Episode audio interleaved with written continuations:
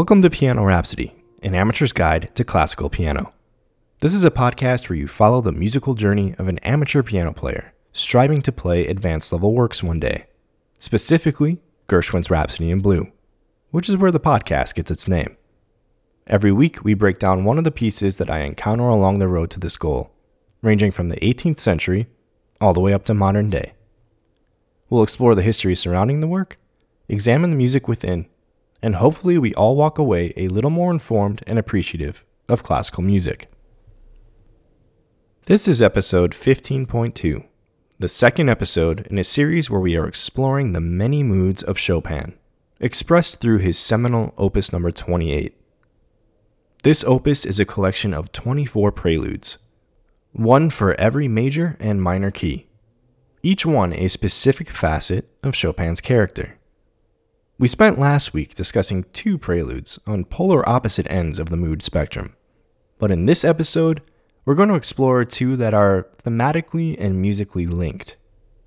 I mentioned last week that this prelude collection can be subdivided into categories, like the idyllic prelude number 1 and the elegiac prelude number 4 from last episode. Out of the 24 preludes from the set, two of them are categorized as hymnic preludes, number 9 and number 20. And those are the two that we are going to focus on today. The hymnic preludes are the most solemn and lofty ones. They're slow moving, set in a lower register, and are full of blocked, heavy chords. These are the closest that Chopin gets to writing religious music. So let's start today with Prelude number 9 in E major. Von Bülow bestowed upon this prelude a vague title of Visions. Now, E major is one of the brightest, energetic sounding keys. It is the key of quarrelsome, boisterous, incomplete pleasure. Shouts of joy, complete delight, yet bickered, short fused, and ready to fight.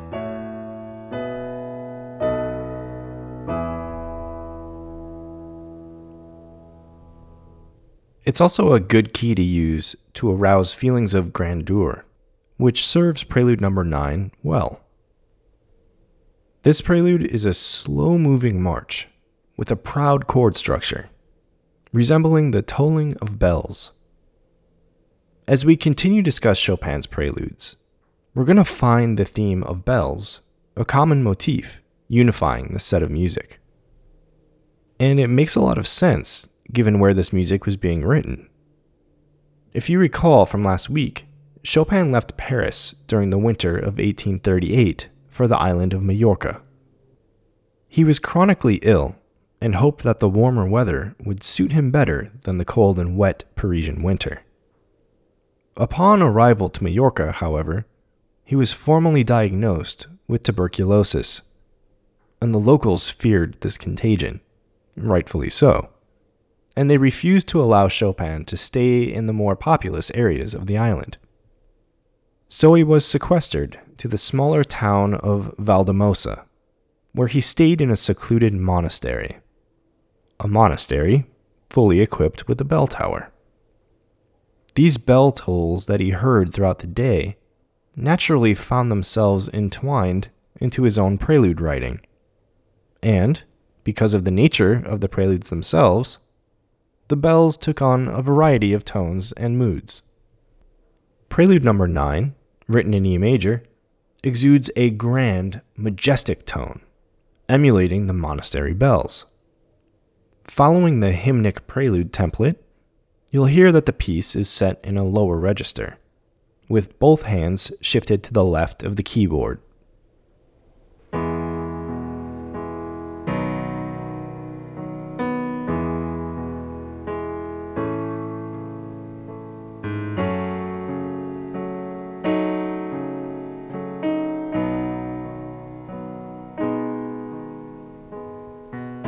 Chopin also makes use of an ornament carried over from the classical and baroque periods known as the trill. A trill is a wavering between the note it's written for and the note above it. and you actually hear one every time you listen to an episode of this podcast, because Rhapsody in Blue opens with a trill. But rather than use a trill to adorn a melody line, like it was used in music prior to this, Chopin places it in the bass line for effect. It adds a percussive quality to the music. And yes, I know the piano is technically a percussion instrument, but it actually kind of reminds me of a cymbal roll.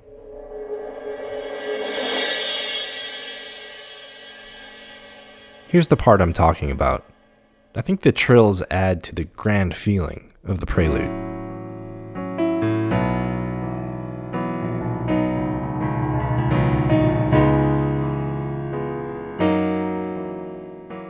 Von Bülow named this one Visions, but this time I don't have a theory on how to interpret his title. To me, this prelude seems like an anthem for Chopin's pride. Music fitting for a grand lion, like Mufasa from The Lion King, or maybe an elephant. But let's see where you would place it in the animal kingdom. This is the ninth prelude in E major from Chopin's Opus 28.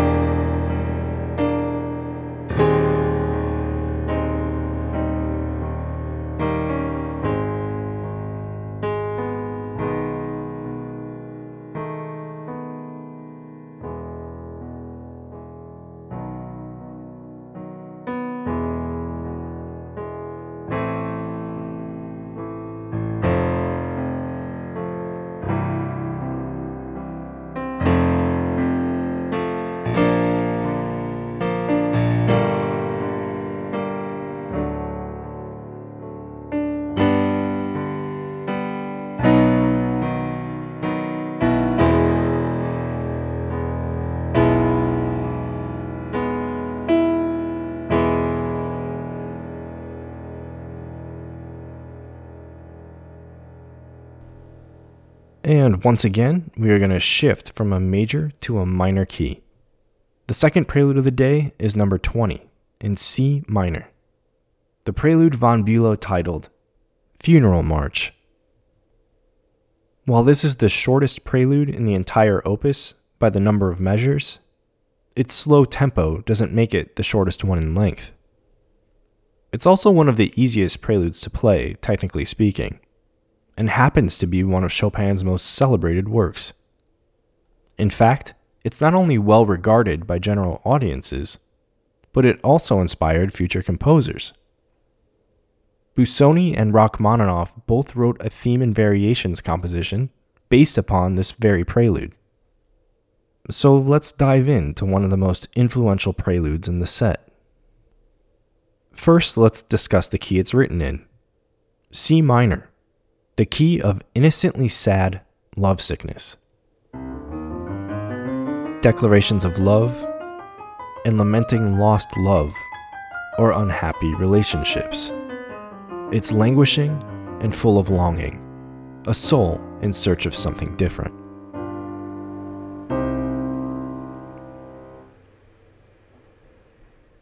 This gives an interesting flavor to the piece it definitely feels sad, tragic even.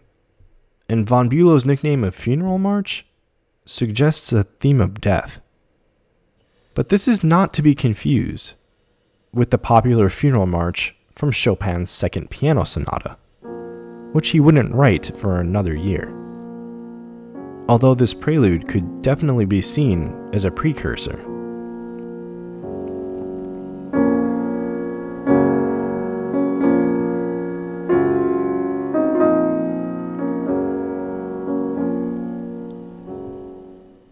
The key of C minor definitely jives with what Chopin was experiencing at this time. Coming to terms with his tuberculosis diagnosis and his own mortality, grave music like this probably flowed pretty readily from Chopin's pen. For example, see Prelude number 4 from last week. But this explanation of C minor may also suggest a romantic despair, which Chopin was stock full of. While Chopin traveled to Majorca with his new lover, George Sand, as a sort of honeymoon, even though the pair was neither engaged nor married. Chopin was still harboring feelings from his broken engagement to Maria Wodzinska, a woman who shared his affections, but whose family forbade her to marry Chopin. If you'd like to hear the details of this sad love story, check out episode 7.4 from season 1 featuring Chopin's Farewell Waltz to Maria. So, this prelude may be another representation of Chopin's struggle with accepting his own mortality, but it also may be him processing his emotions of a love lost, finally putting that broken relationship to bed, and attempting to start anew. In order to express these feelings musically, Chopin employs a similar blueprint as the other hymnic prelude that we just listened to, number 9. Number 20 is a slow moving prelude set in a lower register with heavy blocked chords. So much so that this prelude is actually nicknamed the chord prelude. And while it is only 13 bars long, it can be split into an A and a B section, mainly separated by distinct dynamic contrast.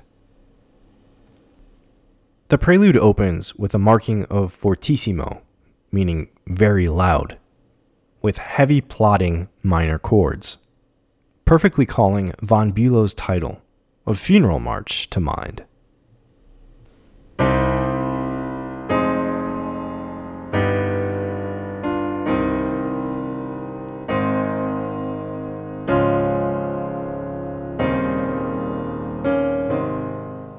Then the floor drops out, with dynamic contrast from fortissimo all the way down to piano, with a more tender B section,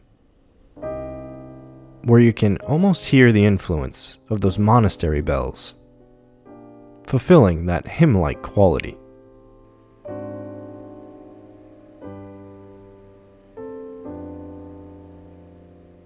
The softened B section is repeated a second time for dramatic effect. And our little 13 bar prelude is complete. It's simplistic, solemn, and mournful, all fitting for a prelude about putting a relationship to bed or coming to terms with your own mortality. This is Funeral March, the 20th prelude in C minor from Chopin's Opus 28.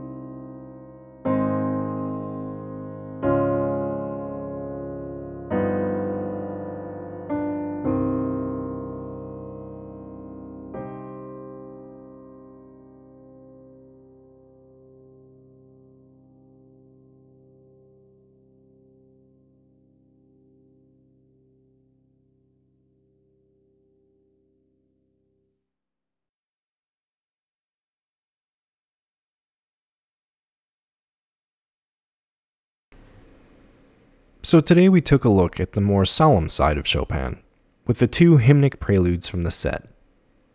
Next week, we're going to head in a bit of a different direction and talk about two preludes linked to rainfall, including the most popular prelude in the bunch. You can find the standalone recordings of the pieces we discussed today directly in the podcast feed. Check out Piano Rhapsody on SoundCloud for all of the tracks heard on this podcast and more. You can find me on Twitter at Piano Rhapsody or email me at pianorhapsodypodcast at gmail.com. If you haven't already, the best way to support the podcast is to hit the subscribe button on your podcatcher and consider rating or reviewing. It's also the easiest way to never miss a new episode, and it helps the podcast gain more visibility within the search algorithms. Thanks as always for your time and your ears, and remember, the piano keys are black and white, but they sound like a million colors in your mind. Have a good week, and talk to you next time.